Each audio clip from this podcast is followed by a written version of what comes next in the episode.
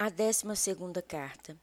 Escrevo-te essa carta hoje, ao olhar o dia, com um colorido acinzentado, um vestido elegante e gasto, que envolve meu dia de descoberta a lembrar da aurora branca matinal que, ao sair de casa, ainda como uma moça, para chegar ao encontro da descoberta das aventuras que a vida estudantil tem para o desabrochar de todos nós.